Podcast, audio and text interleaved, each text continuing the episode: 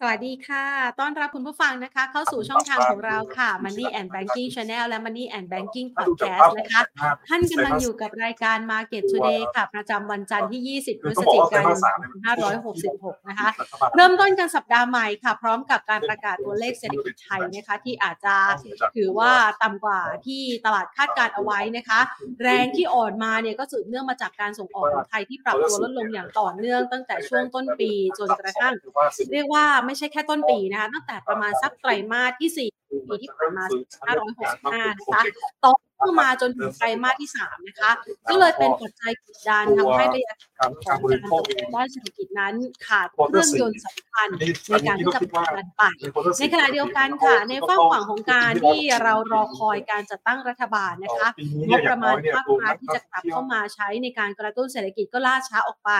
มันก็เลยเป็นประเด็น 2 อย่างนะคะ ที่ส่งผลทำให้ตัวเลข GDP ของไทยในไตรมาสที่ 3 ที่ประกาศออกมาแล้ว ต่ำกว่าที่ตลาดคาดการเอาไว้ จริงๆเนี่ยตลาดก็คาดการไม่ค่อยสูงสักเท่าไหร่นะคะ คือตลาดเนี่ยคาดหวังอยู่สักประมาณ2นะคะถึง 2.2%นะคะแต่ตัวเลขที่ออกมาจริงๆเนี่ย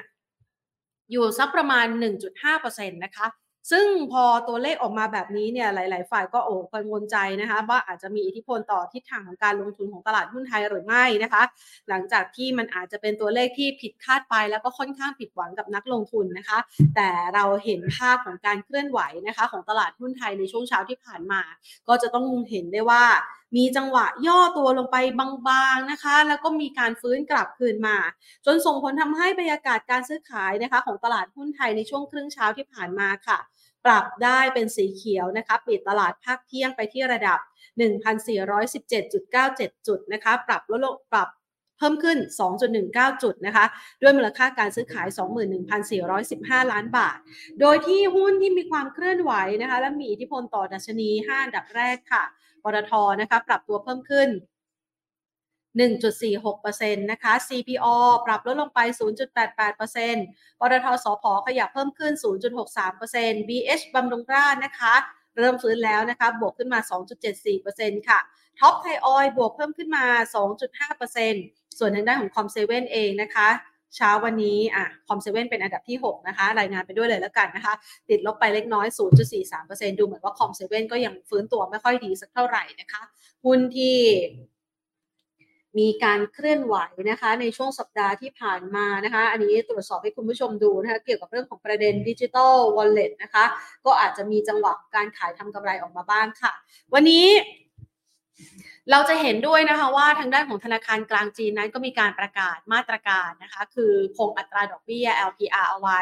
ซึ่งก็เป็นปัจจัยหนึ่งที่นักลงทุนเนี่ยค่อนข้างคาดหวังนะคะเพื่อที่จะให้ฟื้นนะคะ เศรษฐกิจจีนที่ดูค่อนข้างอ่อนแรงในช่วงที่ผ่านมานะคะ อาจจะเป็นอีกปัจจัยหนึ่งที่ทำให้บรรยากาศการลงทุนในตลาดโซนเอเชียนั้นดูค่อนข้างจะดีแล้วค่ะ ส่วนตลาดหุ้นไทยนะคะ หลังจากนี้เนี่ยเราจะวางแผนยังไงบ้างเดี๋ยวเราไปปรึกษากันนะคะ ก่อนอื่นนะคะ ขอขอบพระคุณผู้สนับสนุนของเราค่ะ บริษัท True Corporation จำกัดมหาชนนะคะ บริษัทเมืองไทยประกันชีวิตจำกัดมหาชน และทางด้านของธนาคารไทยพาณิชย์จำกัดมหาชนค่ะ วันนี้เราไปปรึกษากันนะคะทิศทางของการลงทุนของไทยต่อจากนี้นะคะ มองปัจจัยภายในประเทศจะเป็นปัจจัยที่ช่วยเข้ามาสนับสนุนการลงทุนได้หรือไม่นะคะ พูดคุยกับคุณรัฐศักดิ์พิริยะอานนท์ค่ะผู้อำนวยการอาวุโสฝ่ายวิเคราะห์หลักทรัพย์ จากบริษัทหลักทรัพย์กสิกรไทยจำกัดมหาชนค่ะ สวัสดีค่ะ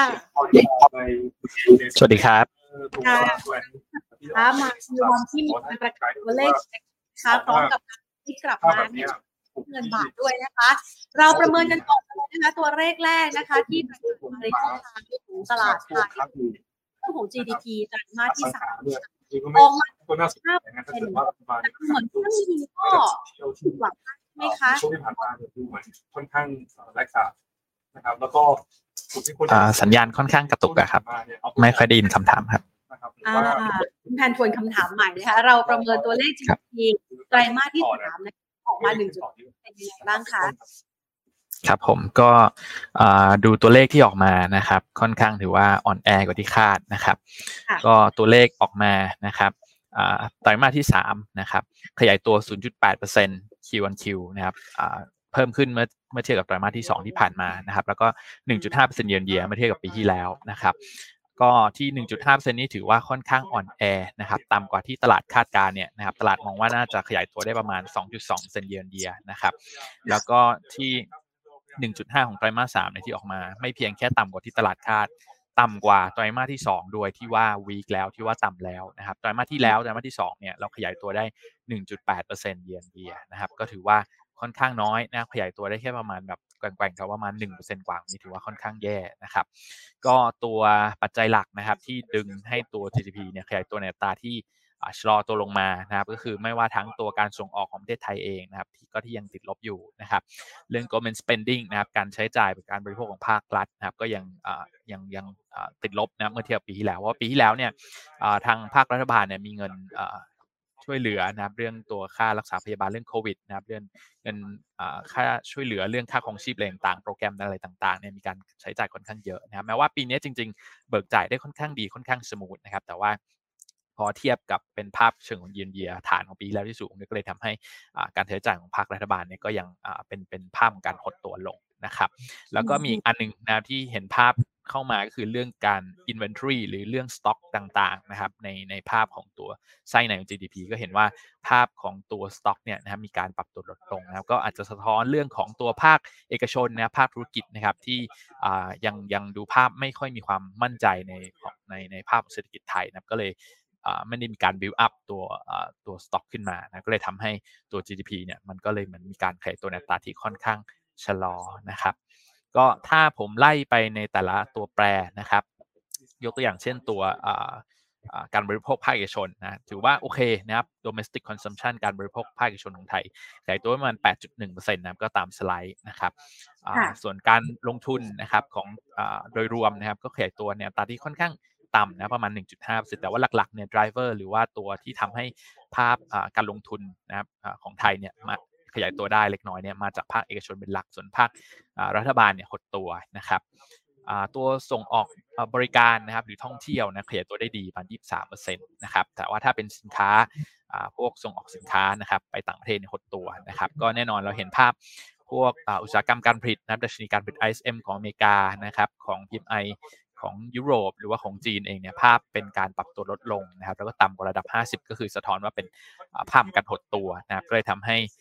ส่งออกของไทยเนี่ยนะครับโดยเฉพาะสินค้าพวกอุตสาหกรรมภาคการผลิตเนี่ยนะครับไม่ค่อยดีนะแต่ว่าพวกเกษตรเราจะเห็นว่าช่วงหลังๆเนี่ยรายงานของกระทรวงพาณิชย์ออกมาถือว่าค่อนข้างดีขึ้นนะครับสินค้าเกษตรหลายๆอย่างโดยเฉพาะในส่วนตัวข้าวที่ราคาปรับตัวเพิ่มขึ้นนะครับส่วนการอุปโภคบริโภคของภาครัฐบาลก็อย่างที่เรียนนะครับว่าติดติดลบนะครับเยียนเยียก็เนื่องจากฐานที่สูงในปีที่แล้วนะครับค่ะ จากตัวเลขนี้เนี่ยนะคะนักลงทุนก็ไม่ได้ผิดหวังมากใช่ไหมคะ แล้วก็ถ้าเราดูจากการตอบรับเนี่ยในกรณีของค่าเงินบาทเองก็ขยับแข็งค่าขึ้นมาด้วยในช่วงระหว่างเช้านี้เนี่ยนะคะ เราประเมินความคาดหวังของนักลงทุนต่อตัวเลข GDP ของไทยยังไงบ้างคะผมว่าในตลาดนักลงทุนอาจจะไม่ได้คาดหวังกับตัวเลขนี้เท่าไหร่ แต่จริง ๆ ส่วนตัวเนี่ยผมผมหวังลึกๆว่าตัว Q Q3 เนี่ยมันควรจะดีกว่า Q2 นะครับแต่ว่าด้วยภาพของการที่ตั้งแต่มีการจัดตั้งรัฐบาลมานะครับก็มีกระแสข่าวว่าจะมีการให้มาตรการตัวเงินดิจิทัลวอลเล็ตจะมีการมาตรการกระตุ้นอะไรหลาย ๆ อย่างเนี่ยก็มีความเป็นไปได้ที่ทำให้ตัวภาคธุรกิจเอง ภาคเอกชนเอง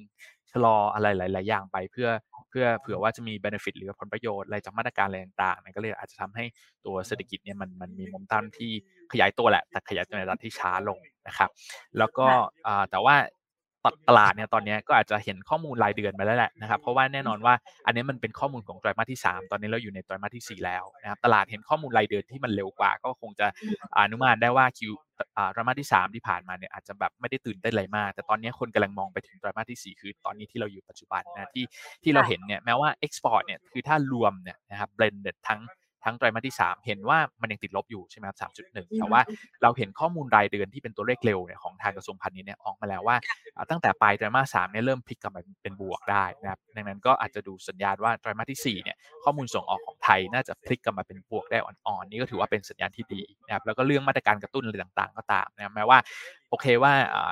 process ต่างๆ เรื่องกระบวนการทางกฎหมายเนี่ยอาจจะไม่ทันภายในไตรมาสที่ 4 แต่คนก็ดูเหลื่อมไปด้วยว่าเออโอเคว่าปี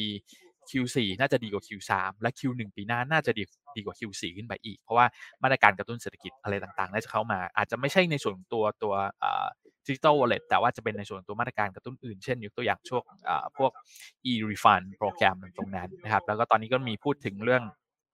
มาตรการกระตุ้นเรื่องภาคสังหา ไม่ว่าเรื่องลดค่าโอนค่าจดจำนองอะไรต่างๆ ให้ให้กระตุ้นภาคสังหาให้กลับมา เพราะว่าดูแลโมเมนตัมเศรษฐกิจของไทยเนี่ยดูดูขยายตัวไม่ค่อยดีนะตามที่ที่ผ่านมาเราจะเห็นกระแส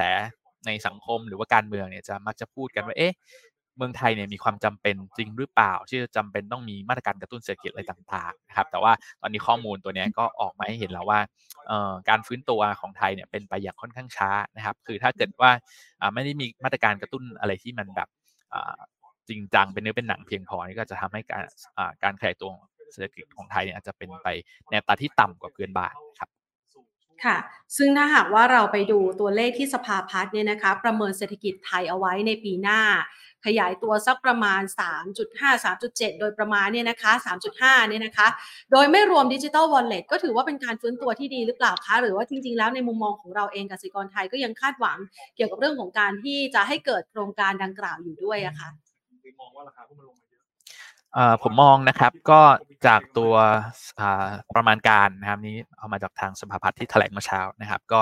เมื่อเช้าพอตัวเลข Q3 ออกมาไม่ค่อยดีนะครับเขาก็มีการปรับนะครับภาพประมาณการของทั้งปีปีนี้ลงด้วยนะครับ จากเดิมที่มองว่า 2 2.5 ถึง 3 นะครับ ก็ลงมาเป็นกรอบล่างเลย คิดว่าน่าจะทำได้แค่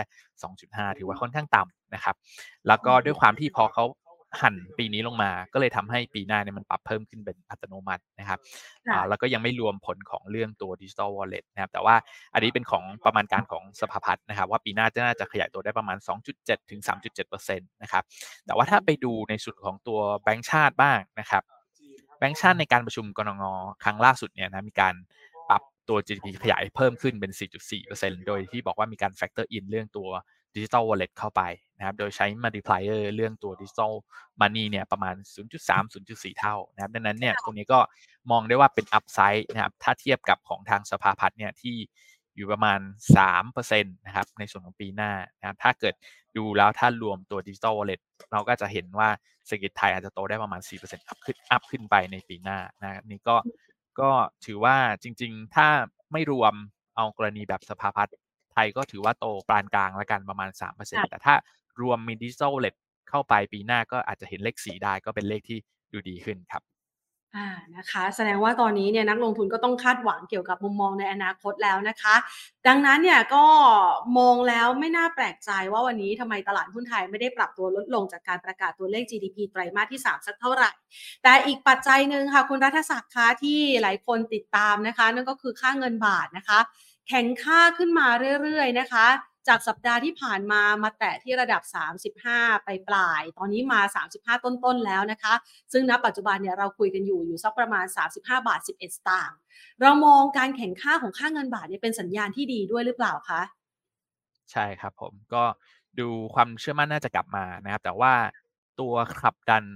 ค่าเงินบาทนะครับที่ทำให้มีการปรับตัวแข็งค่าขึ้นมา ผมมองว่าน่าจะเป็นเรื่องปัจจัยของต่างประเทศเป็นหลักนะครับ ปัจจัยในประเทศยังมีความเสี่ยง ยังมีปัจจัยฉุดลังอยู่ค่อนข้างมากนะครับ ปัจจัยที่ทำให้ค่าเงินบาทแข็งขึ้นมาคือตัวดอลลาร์เองนะครับที่มีการปรับตัว on across the board ก็คือ on against ในหลาย ๆ สกุลเงินนะครับ เพราะว่าเรื่องตัวเงินเฟ้อเองที่ออกมาก่อนหน้านี้เนี่ยนะครับว่าmonth on month เนี่ยคือศูนย์เปอร์เซ็นต์แล้วไม่ได้มีการ ไม่ได้มีตัวอัตราการเร่งขึ้นเนี่ยหยุดขึ้นแล้วนะครับนั่นก็แปลว่าทำให้คนเนี่ย ผ่อนคลายเรื่องกังวลเรื่องตัวเงินเฟ้อนะครับแล้วก็เลยมองว่าตัวอัตราดอกเบี้ยนโยบายของเฟดเนี่ย Fed funds rate เนี่ยไม่น่าจะขึ้นแล้วในปีนี้ แล้วก็มองไปจนถึงปีหน้า บางแห่งเนี่ยมีการพูดกันถึงว่าจะมีการ cut ตัวอัตราดอกเบี้ยนโยบายลงมาด้วยนะครับนั่นก็เลยทำให้ตัวดอลลาร์เนี่ยมีการปรับตัวอ่อนค่าลงมานะครับ US Treasury Yield เนี่ยหรือตัวดอกเบี้ยพันธบัตรรัฐบาลของสหรัฐเนี่ยก็มีการปรับตัวลดลงมานะครับนั่นก็เลยทำให้ตัวค่าเงินสกุลอื่นๆเนี่ยเมื่อเทียบกับดอลลาร์ก็เลยมีการปรับตัวแข็งค่าขึ้นรวมถึงค่าเงินบาทนะแต่ว่าค่าเงินบาทเนี่ยนอกจาก แข็งค่าขึ้นเมื่อเทียบกับดอลลาร์ที่อ่อนตัวของของเขาเองอยู่แล้ว อีกปัจจัยหนึ่งเสริมที่เข้ามาในส่วนของตัวประเทศไทยเองก็คือเรื่องตัวส่งออกนะอย่างที่เรียนว่าส่งออกของไทยเนี่ยสองสามเดือนล่าสุดข้อมูลที่เข้ามาเนี่ยมันพลิกกลับมาเป็นบวกได้อ่อนๆนะนี่ก็ถือว่าเป็นสัญญาณที่ดี ก็เลยทำให้เราเห็นภาพของการเกินดุลบัญชีเดินสะพัดนะครับ current account ก็ก็เลยทำให้มันเหมือนมีเงินโฟล์เข้ามามาก นะครับเป็นเน็ตแล้วเป็นบวกนะครับก็เลยทำให้ตัวค่าเงินบาทเนี่ยก็พลิกกลับมาแข็งด้วยนะฮะนี่ก็สะท้อนอเรื่องเทรดนะครับเรื่องความเชื่อมั่นนะครับแล้วก็เรื่องตัวเทรนด์ของตัว Fed Fund Rate ที่ที่น่าจะมีแนวโน้มว่าพีคเอาไปแล้ว แล้วก็มีโอกาสที่จะปรับลงในปีหน้าครับค่ะถ้าเรามองจากประเด็นนี้เนี่ยนะคะค่าเงินบาทที่แข็งค่าขึ้น แต่ว่าถ้าเราไปสังเกตดูเงินที่ไหลเข้ามาเนี่ยส่วนใหญ่อยู่ในตลาดตราสารหนี้ เรามีความคาดหวังไหมคะว่าในอนาคตข้างหน้าเนี่ยเขาอาจจะสลับกลับมาเข้ามาในตลาดทุนไทย ซึ่งตอนนี้เนี่ยเราหวังสภาพคล่องจากต่างชาติค่อนข้างมากอะค่ะ ในมุมมองของคุณรัศศักดิ์เองมองยังไงบ้างคะ?ครับผมก็ผมมองว่าถ้านักลงทุนนะครับโดยเฉพาะอ่านักลงทุนชาวต่างชาติเนี่ยอ่าค่ะจะมีกระแสเงินทุนสลับหรือ Fund Flow Rotation เนี่ยจากการที่ rotate หมุนจากอ่าลงทุนในพันธบัตรเนี่ยเข้ามาในตลาดหุ้น หรือที่เขาเรียกว่าสินทรัพย์เสี่ยงเนี่ยนะครับสินทรัพย์ปลอดภัยวิ่งมาสินทรัพย์เสี่ยงเนี่ย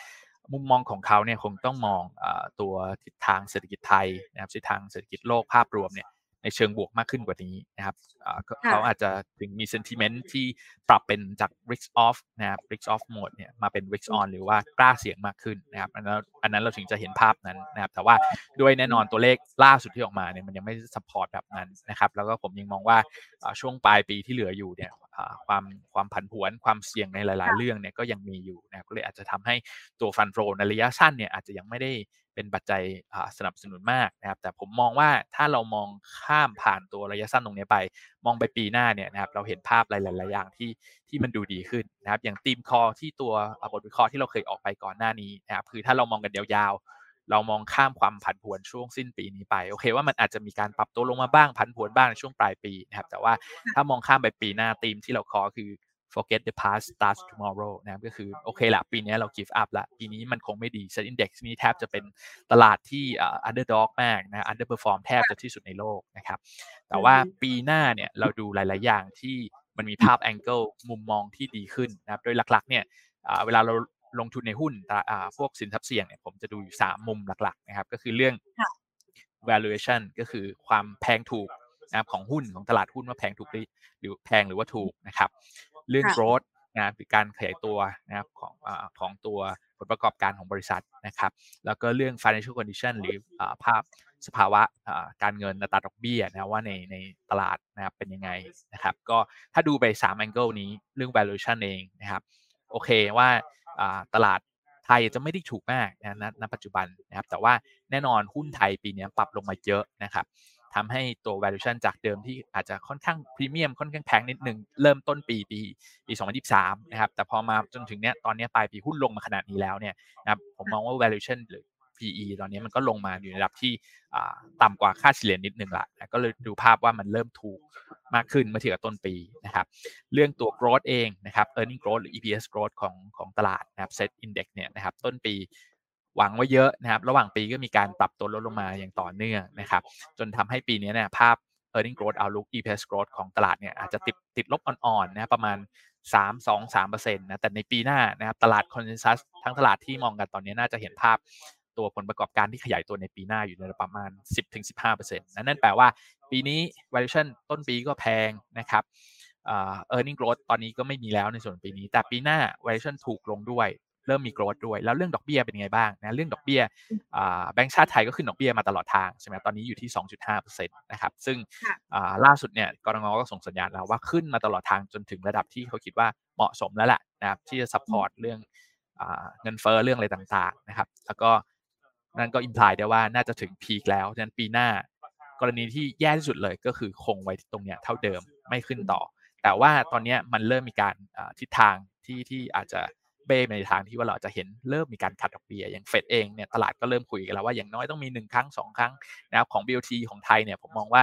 อ่า base case เลยกรณีที่สมมติว่าไม่ได้มีอะไรเข้ามาสนับสนุนช่วยอะไรเท่าไหร่เนี่ย ของอ่านโยบายทางการเงินของไทย ก็จะคงไว้ที่ 2.5%นี่กรณีที่เราไม่ได้หวังอะไรมาก แต่ถ้าเราเห็นเศรษฐกิจเนี่ยนะครับเงินเฟ้อมันลงมาขนาดเนี้ย0%หรือติดลบอ่อนๆ แล้วเนี่ย ก็มีโอกาสนะที่อาจจะเห็นเรื่องตัวอัตราดอกเบี้ยนโยบายของไทย ช่วงปลายปีหน้าเนี่ยอาจจะมีการลดได้สัก1ครั้ง 25 basis point อะไรแบบเนี้ยนะครับ ดังนั้นถ้าดูทั้ง 3 มุมมองไม่ว่าเรื่อง valuation เอง เรื่อง growth ค่ะ outlook หรือว่าเรื่องดอกเบี้ยในตลาดนะ ก็เลยมองว่า ทั้ง 3 มุมเนี่ยมันดูดีขึ้นในปีหน้า แต่ว่าต้องโน้ตไว้นะครับว่าระยะสั้นยังมีความค่ะเสี่ยงยังมีความผันผว นครับอ่านะคะฟังดูแล้วเนี่ยมีแต่สิ่งที่ดีๆนะคะ รออยู่ในปี 2567 นะคะ แต่ว่าในระยะสั้นอาจจะมีความเสี่ยง เดี๋ยวเราค่อยไปพูดคุยเรื่องความเสี่ยง แต่ว่าเราไปพูดถึงเรื่องนี้ก่อนค่ะ เมื่อสักครู่นี้เนี่ยเราคุยกับคุณรัฐศักดิ์มานะคะ เราก็จะได้เห็นปัจจัยต่างประเทศมาเป็นลำดับลำดับนะคะ หลังจากนี้เนี่ยเรายังคงมีความกังวลใจเกี่ยวกับปัจจัยต่างประเทศอะไรอีกบ้างที่อาจจะเป็นสถานการณ์ที่กดดันทำให้แนวโน้มการลงทุนในตลาดหุ้นไทยเพิ่มมากขึ้นหรือเปล่าคะ ครับผมก็ตัวเรื่องอย่างที่เราเห็นนะครับเรื่อง geopolitical risk นะครับว่ามันมี development มาต่อเนื่องนะครับ ตั้งแต่ในส่วนของตัวสงครามรัสรัสเซียยูเครนนะครับที่ที่เข้ามากระทบตลาดจากปีที่แล้วนะครับ คนก็มองคิดว่าน่าจะสั้นๆนะครับแต่ว่าปรากฏก็ยืดเยื้อนะครับอาจจะไม่ได้รุนแรงมากแต่ว่ามีความยืดเยื้อ แล้วตอนนี้มันก็เริ่มมีการขยายวงนะครับจากเดิมที่อยู่ตรงยูเครน ตอนนี้ก็ ลามมาจนถึงในส่วนของตัวตะวันออกกลางนะครับที่ตอนนี้ก็มีการสู้รบของตัวระหว่างกลุ่มฮามาสนะครับกับตัวอิสราเอลนะครับในอดีตเนี่ยฮามาสกับอิสราเอลเนี่ยมักจะสู้รบกันเนี่ยกินระยะเวลาสั้นๆนะครับหนึ่งถึงสองอาทิตย์นะครับแต่ว่ารอบนี้เนี่ยนอกจากรุนแรงที่สุดในรอบห้าสิบปีแล้ว ยังตอนนี้ก็กินเวลาเป็นเดือนกว่าแล้วนะครับ ก็ดูแล้วจะมีทิศทางยืดเยื้อนะครับ ในปีหน้าเนี่ยเราก็มองว่าอาจจะมีความเสี่ยงนะ อ่าเราเราก็ไม่สามารถจะ rule out หรือว่าบอกเราก็บอกไม่ได้หรอกว่ามันจะเกิดไม่เกิด แต่ว่าแน่นอนมันดูเทรนเนี่ยไปในทิศทางในเชิงที่ว่าความขัดแย้งมันจะมันจะขยายไปในในแอเรียในทำเลอื่นๆ เพิ่มขึ้นนะเราก็ต้องติดตามนะว่าว่าในส่วนของตัวที่ที่มีความเสี่ยงที่จะเกิดขึ้นใหม่เนี่ยไม่ว่าในส่วนของตัว ทางเกาหลีเองนะครับเกาหลีเหนือเอง หรือว่าทางจีนไต้หวันตรงนี้เนี่ยก็เป็นแอเรียอันหนึ่งที่อาจจะต้องมอนิเตอร์เรื่องความเสี่ยงในส่วนตรงนี้นะครับ ว่าเป็นเป็นบริเวณที่เราคิดว่าน่าจะมีความเปราะบาง แม้ว่าล่าสุดเนี่ยเราเห็นว่าทางตัวประธานาธิบดีของสหรัฐทางคุณโจไบเดนนะได้ก็จับไม้จับมือกันดีนะครับกับทางคุณสีจิ้นผิงนะครับ แต่ว่าก็แน่นอนนะครับว่าเป็นการเมืองนะครับโดยเฉพาะ ในระดับประเทศเนี่ยเขาก็โอเคจับไม้จับมือกันนะถือว่าให้เกียรติกันนะครับ แต่ว่าแน่นอนว่าก็อาจจะบอกไม่ได้นะว่าเป็นเป็นมิตรเป็นพันธมิตรกันนะเพราะเราก็เห็นว่าเขาก็จับมือกันอย่างนี้ในในทุกๆงานนะครับ ความเป็น rivalry นะครับ หรือว่าความเป็นคู่แข่งนะไม่ว่าทั้งทางการเมืองการทหารเศรษฐกิจนะครับ ผมยังมองว่ามันยังมีความเสี่ยงมีความตึงเครียดในการแข่งขันสู้รบต่อไม่ว่าเป็นสมรภูมิแบบไหนนะอย่างที่เรียนว่าทางการทหารเองทางเศรษฐกิจเองนะครับ ดังนั้น ริกในปีหน้าความเสี่ยงก็ยังมีอยู่นะครับ แล้วก็โอเคว่าในในทำเลใหม่นะครับยกตัวอย่างที่เราบอกไปแล้วในส่วนของตัวเอเชีย หรือว่าในทำเลเดิมเนี่ยตะวันออกกลางเนี่ยเราก็ต้องมอนิเตอร์นะครับ เพราะว่าฮามาสกับอิสราเอลก็ยังไม่จบ เราต้องดูว่าจะมีการขยายวงไหมชาติอาหรับอื่นๆนะครับจะเข้ามาร่วม จอยอันนี้ไหมอาจจะไม่ได้ร่วมเป็นในเชิงสงคราม แต่ว่าจะเป็นในเชิงมาตรการ เหมือนในสมัยปี 1973-74 นะครับที่ชาติอาหรับหลายๆ ชาติเนี่ย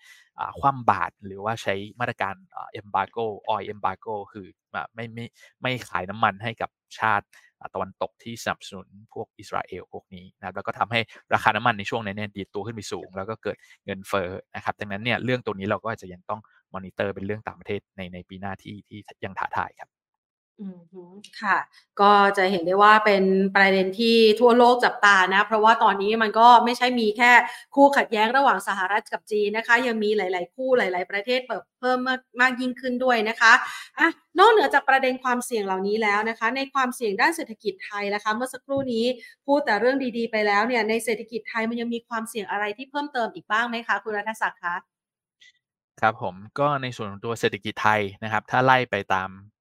ตัวแปรนะครับ เรื่องตัวการบริโภคภาคเอกชนนะครับ โอเคว่า Q3 เราเห็นตัวเลขเนี่ยเร่งขึ้นจาก Q2 นะครับ ก็ดูโอเคอ่า first quarter ไตรมาสหนึ่งปีหน้าก็จะมีนโยบายเรื่องอ่า e-refund นะครับ กลางปีก็จะมี digital wallet เรื่องการบริโภคที่เป็น small ticket เนี่ยหรือว่าเป็นสินค้าเล็ก ๆ น้อย ๆ เนี่ยผมคงอาจจะไม่ได้เป็นห่วงมาก ก็คิดว่าน่าจะเงินน่าจะมีสภาพคล่องได้ดีนะครับ ถ้า ทางกิจกาผ่านโปรเซสเรื่องกระบวนกฎหมายนะดิจิทัลวอลเล็ตเข้าสภา สสสวผ่านอนุมัติ ทุกอย่างไม่ติดเรื่องสารรัฐธรรมนูญ สามารถกระตุ้นเศรษฐกิจได้ก็โตได้ดีนะครับ แต่ว่าอันนึงที่น่าสนใจก็คือเรื่องตัวอุตสาหกรรมยานยนต์ไทยนะครับ ซึ่งแน่นอนเวลาซื้อรถเนี่ยนะครับเรามีการซื้อรถมีการบริโภคเนี่ยชิ้นรายการนี้เนี่ยนะครับมันจะไปอยู่ในส่วนของ private consumption หรือการบริโภคของภาคเอกชนนะว่าเขาซื้อรถนะครับก็คือการบริโภคอย่างหนึ่งนะครับ เราเห็นเนี่ย ยอดซื้อรถของประเทศไทยในปีนี้เนี่ยดูทรงไม่ค่อยดีนะครับ domestic car sale ตัวที่เป็นยอดขายรถยนต์ในประเทศดู drop ลงมานะครับโดยเฉพาะในส่วนตัวรถกระบะรถบรรทุกเนี่ยนะครับ drop ลงมาค่อนข้างเยอะนะครับรถทั่วไปเองนะครับ ในส่วนตัวในประเทศไทยนะรถโดยสารบุคคลที่นั่งเนี่ยนะครับ ก็ดูดูดูไม่ค่อยดีนะครับ เราเห็นเทรนด์อันหนึ่งที่ที่น่าสนใจนะครับ ก็คือเรื่องตัว ดีเลย์เรื่อง consumer checking behavior ก็คือเราเห็นว่ามันมีรถ EV เข้ามานะครับ ก็เลยทำให้ตอนนี้เนี่ยเหมือนผู้บริโภคเนี่ยแบ่งออกเป็น 3 กลุ่ม กลุ่มหนึ่งนะพอเห็นรถ EV มาก็ฉันอยากจะซื้อรถละ อยากตัดสินใจก็ซื้อเลยเทคโนโลยีใหม่ชอบเทคโนโลยีอะไรใหม่ ๆ ซื้อเลยนะครับ แต่ว่าอย่าลืมว่ารถ EV ที่ซื้อเนี่ยนะครับมันไม่ได้ผลิตในประเทศไทย มันผลิตที่ต่างประเทศหรือว่ายกตัวอย่างเช่นเมืองจีน นะครับ แล้วเขาก็ชิฟรถยนต์มาให้เมืองไทย เวลาเราซื้อรถยนต์ EV จากเมืองจีนเนี่ยมันไม่ได้ผลิตในเมืองไทย เราผลิตในเมืองไทยเราถึงได้เป็น GDP ของเมืองไทยนะครับดังนั้นเนี่ยอันนี้มันก็กระทบละทำให้ตัว car production auto production ของไทยเนี่ยนะครับ ก็สูญเสียในส่วนตรงนี้ไปนะครับ อีกคนอีกกลุ่มหนึ่งนะครับ ก็อาจจะเห็นแล้วเฮ้ย EV มานะครับเป็นเทคโนโลยีใหม่เขาก็ แต่ว่ายังไม่แน่ใจ เพราะ EV รุ่นที่ในขายในปัจจุบันก็จะยังวิ่งไม่ได้ไกลมากเท่ากับรถเครื่องยนต์สันดาปธรรมดาทั่วไปนะครับรถยนต์ดีเซลเนี่ยอาจจะวิ่งได้ไกลกว่านะครับดังนั้นเนี่ยเขาเห็นเออ EV เข้ามายังเป็นเทคโนโลยีใหม่เกินไป ยกตัวอย่างง่ายๆเหมือนโทรทัศน์รุ่นใหม่ ๆ มาอย่างราคาแพง เทคโนโลยีอาจจะยังไม่ได้ดีมากนะครับ ดังนั้นเขาก็อาจจะชะลอการตัดสินใจ แทนที่จะซื้อรถเลยนะครับงั้นขอดูก่อนดีกว่าว่า เออรอ EV มันพัฒนาขึ้นมาดีกว่านี้ดีไหม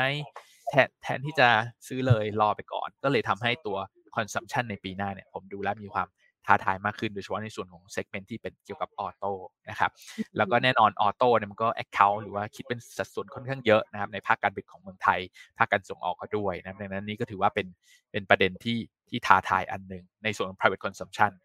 ด้านของตัวการคลังนะครับรัฐบาลเองก็ เราก็เห็นแล้วว่าจัดตั้งรัฐบาลล่าช้ามานะครับ เรื่องตัว fiscal budget นะครับ ตัวตัวบัตเจตของการคลังเนี่ยนะครับ ก็ก็ยังอยู่ในช่วงของการที่จะมีการ revise มีการปรับปรุง แล้วก็จะต้องมีการ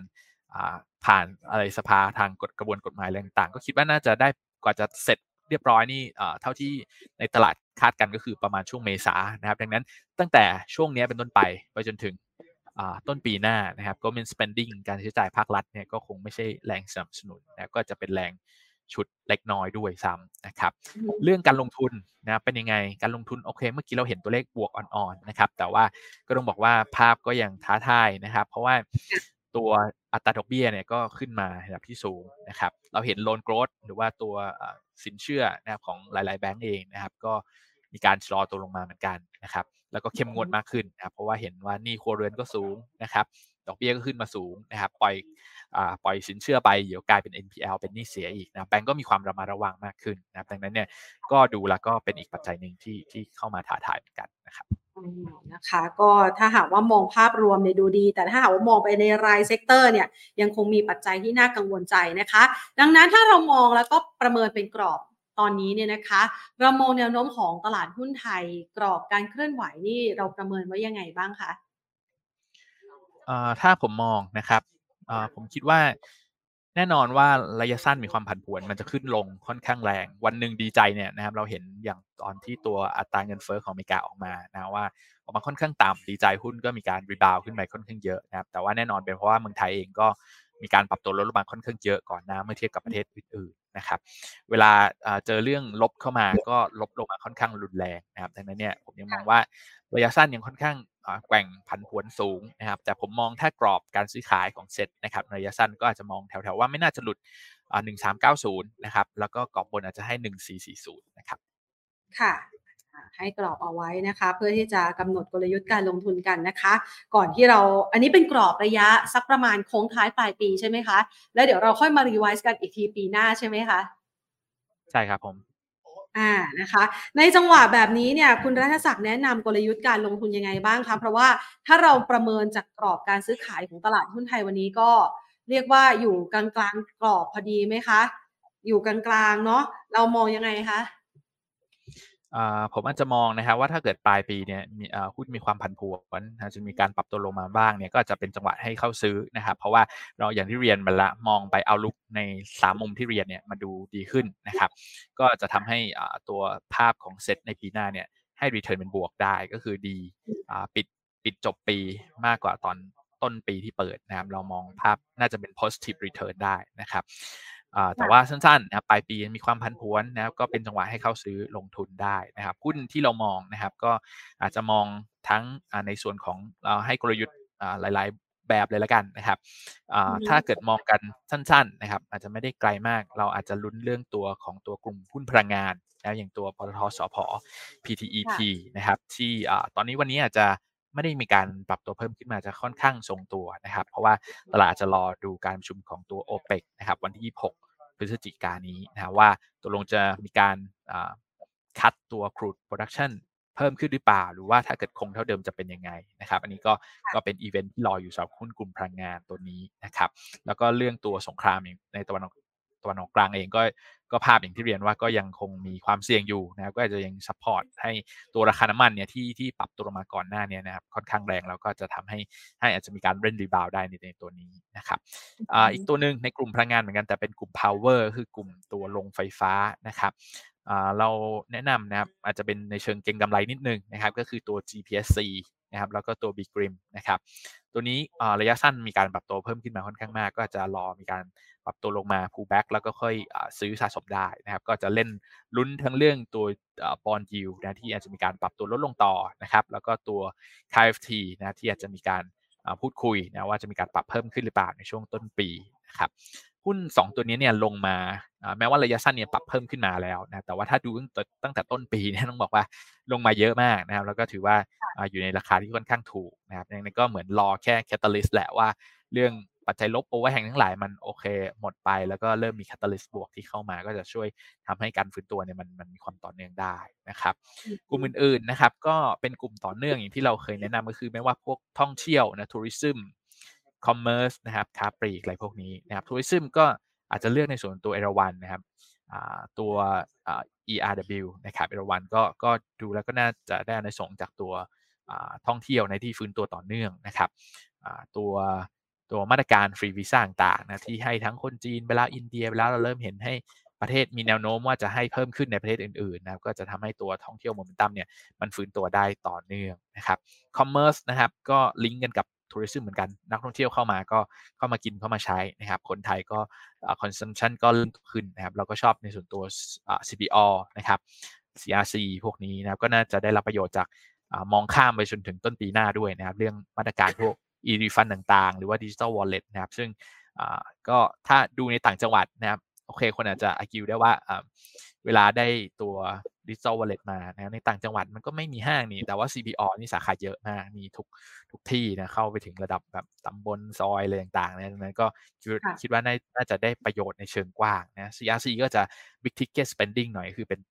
รายการซื้อของชิ้นใหญ่ขึ้นมาหน่อยนะก็จะเป็นคนในกลุ่มชั้นชั้นกลางบนขึ้นมานะครับ แล้วก็คอมเซเว่นเองนะครับ ราคาหุ้นก็ ปรับลงมาเยอะก่อนหน้านะครับ ก็อาจจะได้ในส่งด้วยนะเรื่อง e-refund นะแน่นอนว่า e-refund ก็คือถ้าเกิดคนที่ไม่ได้ดิจิตอลวอลเล็ตหนึ่งหมื่นก็จะได้ไปไปตัวลดหย่อนภาษีแทนนะครับ ดังนั้นถ้าเกิดยิ่งเงินเดือนเยอะนะครับ ก็จะได้เปอร์เซ็นต์ตัวลดหย่อนเนี่ยเยอะกลับมานะครับก็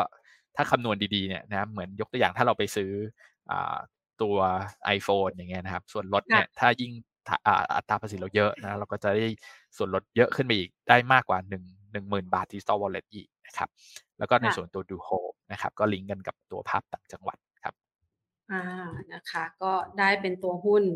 ประมาณนี้นะคะ นอกเหนือจากนี้แล้วมีธีมอื่น ๆ ที่น่าสนใจอีกไหมคะ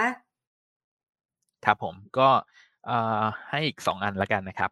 ก็ในส่วนของตัวภาพส่งออกเราเห็นมาแล้วดีมา2อสเดือนติดนะครับ Q4 ที่เหลือของปีก็คิดว่าน่าจะบวกได้ต่อนะครับตัวอันนึงก็คือกลุ่ม Pet Food นะครับ อาจจะเป็นตัวหุ้นกลุ่มเล็กซิ่งแซบหน่อยนิดนึงนะครับ AAI นะครับกับ ITC นะครับ ก็เราเห็นนักวิเคราะห์ของเรานะครับ ก็คาดว่าน่าจะเห็นตัวยอดพวกส่งออกเกี่ยวกับอาหารสัตว์เนี่ยนะครับในช่วง เดือนนี้เดือนหน้านะอาจจะพลิกกลับมาจากที่ติดลบเยนเยียมาตลอดเนี่ยนะครับอาจจะพลิกกลับมาเป็นบวกได้เยนเยียอ่อนๆนะครับดังนั้นก็จะถือว่าเป็นสัญญาณที่ดี เพราะว่าแปลว่ามันเริ่มมีการ recovery หรือเริ่มมีการฟื้นตัวแล้วนะครับแล้วหุ้นก็ลงมาค่อนข้างเยอะนะครับนั่นก็เป็นเหมือนเป็นตัวเล็กสำหรับเก่งกำไรนะครับ อีกธีมหนึ่งนะครับสำหรับคนที่ไม่ชอบความเสี่ยงนะครับ แต่ว่าเป็นเหมือนกลยุทธ์ในเชิงที่เล่นซ้ำๆแบบนี้ทุกปีได้นะครับ ก็คือหุ้นกลุ่มที่ให้ปันผลสูง แล้วก็โลเบต้าคือไม่ค่อยจะเคลื่อนไหวเยอะเท่าไหร่นะครับ ก็คือหุ้นในกลุ่ม property นะครับ แล้วก็ธนาคารบางตัวที่ให้ปันปันผลสูงนะ property ยกตัวอย่างเช่น AP London House นะครับ ถ้าเราสังเกตเนี่ยเอากราฟมาพอตเทียบกันทุกๆ ปีเนี่ย เราจะเห็นว่ามักจะมี flow เข้ามาเก็งกำไรในช่วง หุ้นในกลุ่ม property เนี่ยปันผลสูงเนี่ยตั้งแต่ช่วงปลายปีนะไม่ว่าในช่วงประมาณพฤศจิกาธันวานะครับ แล้วเขาซื้อไปเขาก็จะถือนะฮะจะไปขายในช่วงประมาณกุมภามีนา ช่วงก่อนที่จะมีการจ่ายปันผลขึ้น XD ในสำหรับหุ้นกลุ่มกลุ่มนี้นะครับ ก็อาจจะเคลื่อนไหวไม่มากนะแต่ว่าก็เป็นกลุ่มที่ค่อนข้างปลอดภัยนะครับ เคลื่อนไหวน้อยนะหรือว่าจะเป็นตัวทิสโก้เองก็เหมือนกันก็มีถ้าลงมาเยอะๆเนี่ยก็ถือว่าน่าสนใจ เพราะให้ปันผลค่อนข้างสูงนะครับ ค่ะอะได้ตัวหุ้นเอาไว้นะคะ เพื่อให้คุณผู้ชมไปลงทุนกันนะคะ ล่าสุดนี้มีการประกาศนะคะ ตัวเลขจากทางด้านของธนาคารแห่งประเทศไทยค่ะคุณรัฐศักดิ์คะว่าตัวสินเชื่อนะคะของกลุ่มธนาคารพาณิชย์ ในไตรมาสที่3เนี่ยหดตัวไป 0.9%นะคะ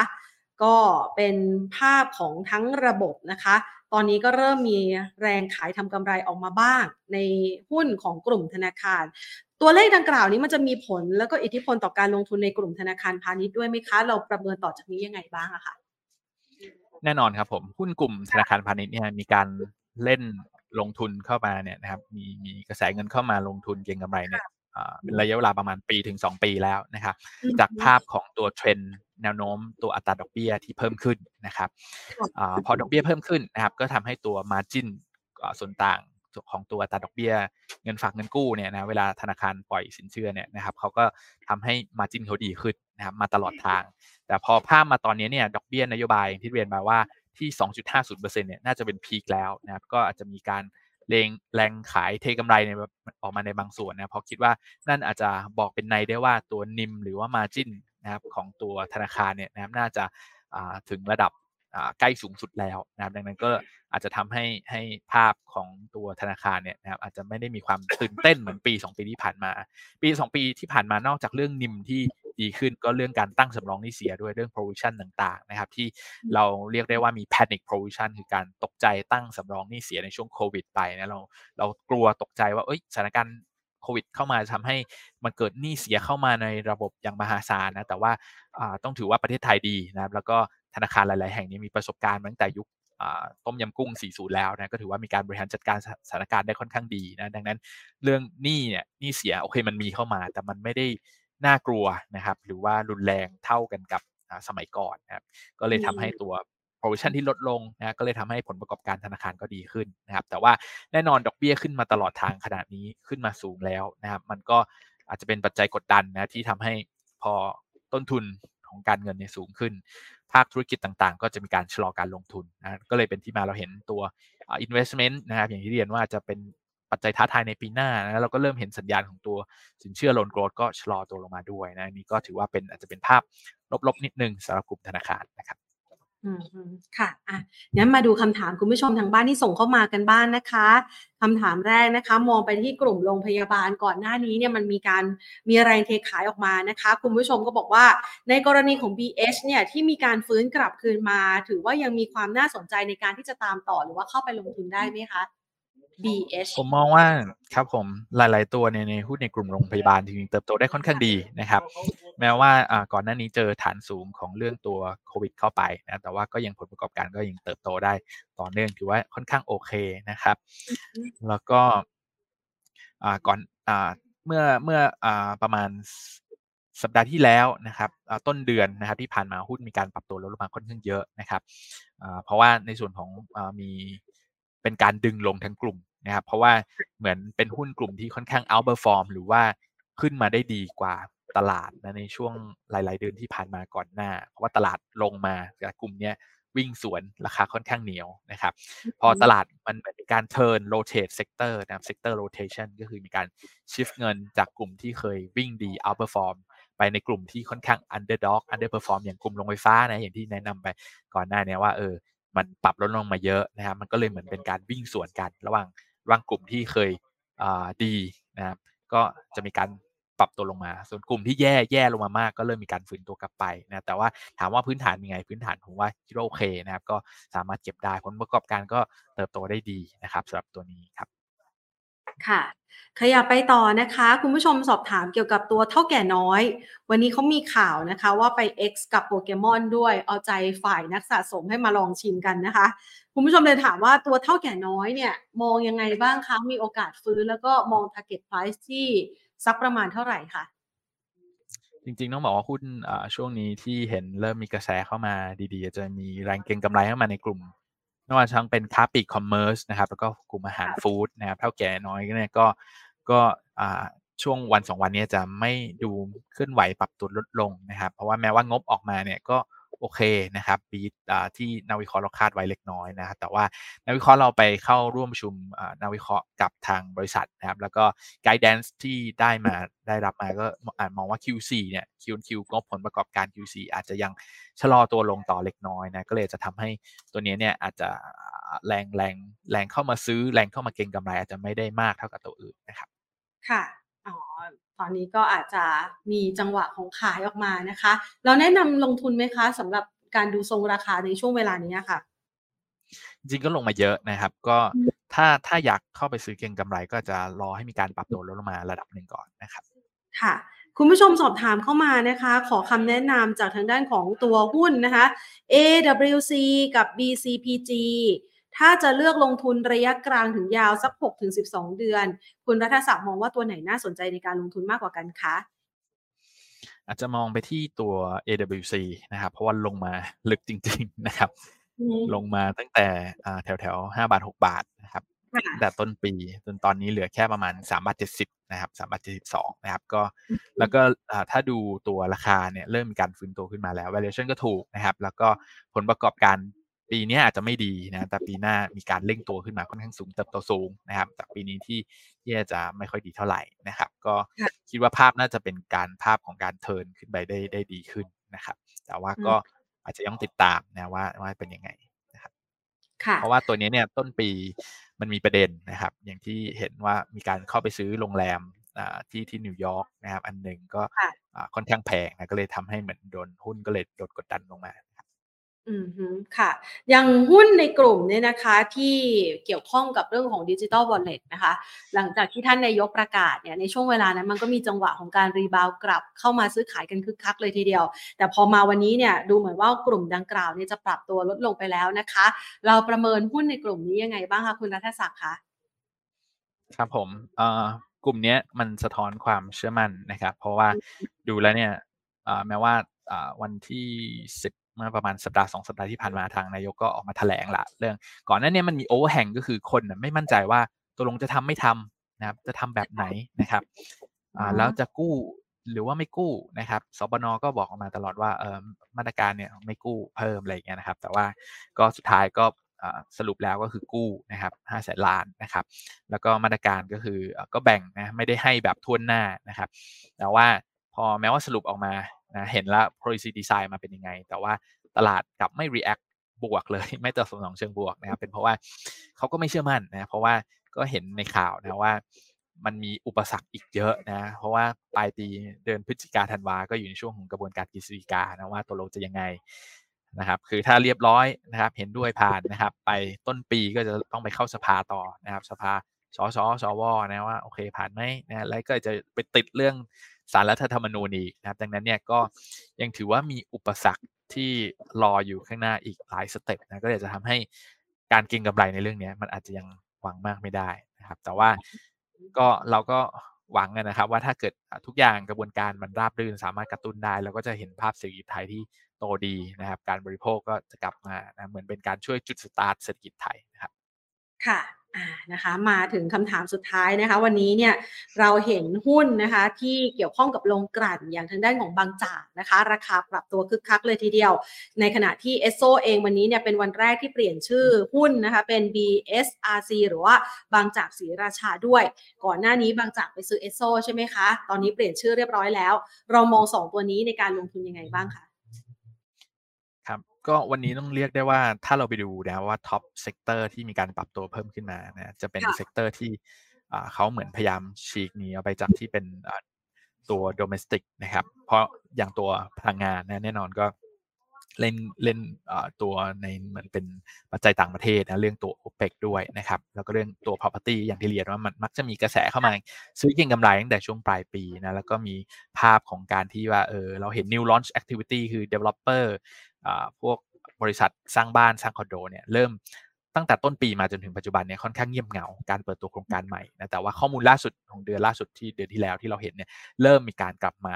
activity การเปิดตัวโครงการก่อสร้างอะไรใหม่ๆ เริ่มมากขึ้น ตรงนี้ก็ imply บอกเป็นในได้ว่าเราจะเห็นตัวยอด pre-sale นะยอดจองต่างเร่งขึ้นยอดโอนในในที่มันไม่ดีในช่วงปี2ปีที่ผ่านมา อาจจะเริ่มมีการฟื้นตัวในระยะถัดไปนะกลุ่มนี้ก็เลยเริ่มมีการรีบาวกลับมา แล้วก็กลุ่ม healthcare นะที่ก่อนหน้านี้มีการปรับตัวลงไปค่อนข้างมากจากเรื่องความกังวลทั้งในเรื่อง management ในบางบริษัทเองนะครับแล้วก็เรื่องการที่ว่าราคามัน outperform เหนียว resilient มาเมื่อเทียบกับกลุ่มอื่นนะครับแล้วก็มีการ correct ไปตอนนี้ก็เริ่มมีการ rebound กลับมานะดังนั้นก็ก็มองว่าหุ้นกลุ่มพวกนี้นะครับน่าน่าจะโอเค น่าจะ continue outperform ต่อได้นะครับ นะคะก็จะได้เห็นเป็นราย sector ด้วยนะคะโอ้วันนี้เจาะลึกไปทั้งในเรื่องของตัวเลขเศรษฐกิจนะคะ กับความคาดหวังการฟื้นตัวของตลาดหุ้นไทยนะคะ ซึ่งมีปัจจัยหลาย ๆ ปัจจัยที่เป็นปัจจัยบวกภายในประเทศรออยู่ในปี 2567 เพียงแต่ช่วงเวลานี้อาจจะแกว่งตัวในกรอบแคบ ๆ เพื่อรอเม็ดเงินใหม่เข้ามากันก่อนนะคะ วันนี้ต้องขอขอบคุณคุณรัฐศักดิ์มากนะคะ มาให้ทีมแล้วก็ไอเดียการลงทุนกับเรากันค่ะ ขอบคุณค่ะ สวัสดีค่ะครับ สวัสดีครับ ค่ะนะคะคุณรัฐศักดิ์นะคะ จากทางด้านของบริษัทหลักทรัพย์กสิกรไทยนะคะะก็เป็นการประเมินมุมมองนะคะ คุณรัฐศักดิ์พิริยะอนนท์นะคะผู้อำนวยการอุโสฝ่ายวิเคราะห์นะคะ จากบริษัทหลักทรัพย์กสิกรไทยนะคะมาประเมินทิศทางการลงทุนฝากกันนะคะ วันนี้บรรยากาศการลงทุนของตลาดหุ้นไทยก็ยังคงแกว่งตัวอยู่ในกรอบแคบๆนะคะ รอสะสมกำลังนะ คำว่าสะสมกำลังเนี่ยเดี๋ยวถ้าหากว่าเรามองจากภาพของการเคลื่อนไหว เดี๋ยวให้น้องขึ้นนะคะภาพของตลาดหุ้นไทยเป็นชาร์ตสักหน่อยนะคะไหนมาดูภาพในเชิงเทคนิคกันสักหน่อยนะคะ ช่วงนี้เนี่ยตลาดหุ้นไทยนะคะเขากำลังแกว่งตัวนะคะ เรียกว่าเนี่ยเป็นจุดนี้นะจุดสะสมกำลังนะคะแล้วมองกรอบจากที่เมื่อสักครู่นี้คุณรัฐศักดิ์มองไว้เนี่ยก็คือ 1,440 นะคะ ก็อยู่ประมาณนี้นะคะ ยังติดต้านตรงนี้อยู่นะมันก็อาจจะเป็นภาพนะคะ เพื่อที่จะเลือกทางในอนาคตไหมเดี๋ยวคงจะต้องรอดูนะคะ ถ้าหากว่าใครเนี่ยเก่งในเรื่องของภาพเชิงเทคนิคนะคะก็อาจจะได้เห็นเป็นลักษณะแบบนี้ก็ได้นะ แล้วแบบเดี๋ยวรอจังหวะการเลือกทางดูสิว่า ถ้ามีเม็ดเงินใหม่กลับคืนมาเนี่ยจังหวะย่อมันก็อาจจะดีดขึ้นไปได้ หรือว่าอาจจะไม่มีปัจจัยมาสนับสนุนนะคะ จังหวะนี้ก็อาจจะดีดลงมาอีกก็ได้นะคะ ดังนั้นกรอบการซื้อขายที่เมื่อสักครู่นี้เราคุยกับคุณรัฐศักดิ์เอาไว้ก็จะอยู่ประมาณนี้แหละค่ะเห็นไหมคะก็จะเป็นกรอบกว้างของฐานสามเหลี่ยมตรงนี้นะคะอะลองเอาไปจินตนาการดูนะคะสำหรับทิศทางการลงทุนในตลาดหุ้นไทยนะช่วงเวลานี้มันอาจจะรู้สึกว่าอึดอัดกันซะหน่อย เพราะว่ามันปรับตัวลงมาแรงนะคะ เป็นเทรนขาลงมาค่อนข้างจะนานนะคะ ตลอดระยะเวลา 2 เดือนที่ผ่านมา ดังนั้นช่วงที่มันเป็นเทรน ลงมาแรงๆแบบนี้ จังหวะในการจะไปต่อ ไม่ว่าจะเป็นการขึ้นหรือการลงเนี่ยมันต้องใช้เวลาในการปรับฐานคำว่าปรับฐานก็คือใช้จังหวะในการไซด์เวย์สะสมกำลังนะคะ เพื่อที่จะเลือกทางแล้วก็ไปต่อในอนาคตนั่นเองนะคะ เอาละวันนี้คลิปนี้ฝากเอาไว้นะคะสำหรับทิศทางการลงทุนแล้วก็เมื่อสักครู่นี้ คุณรัฐศักดิ์นะคะ ให้ไว้ทั้งในกลุ่มที่น่าสนใจนะคะในการเก็งกำไรระยะสั้น แล้วก็มีปัจจัยบวกที่จะเข้ามาสนับสนุนในระยะยาวด้วยนะคะ ก็สามารถไปเลือกลงทุนกันได้ค่ะ วันนี้ลาไปก่อนนะคะ สวัสดีค่ะ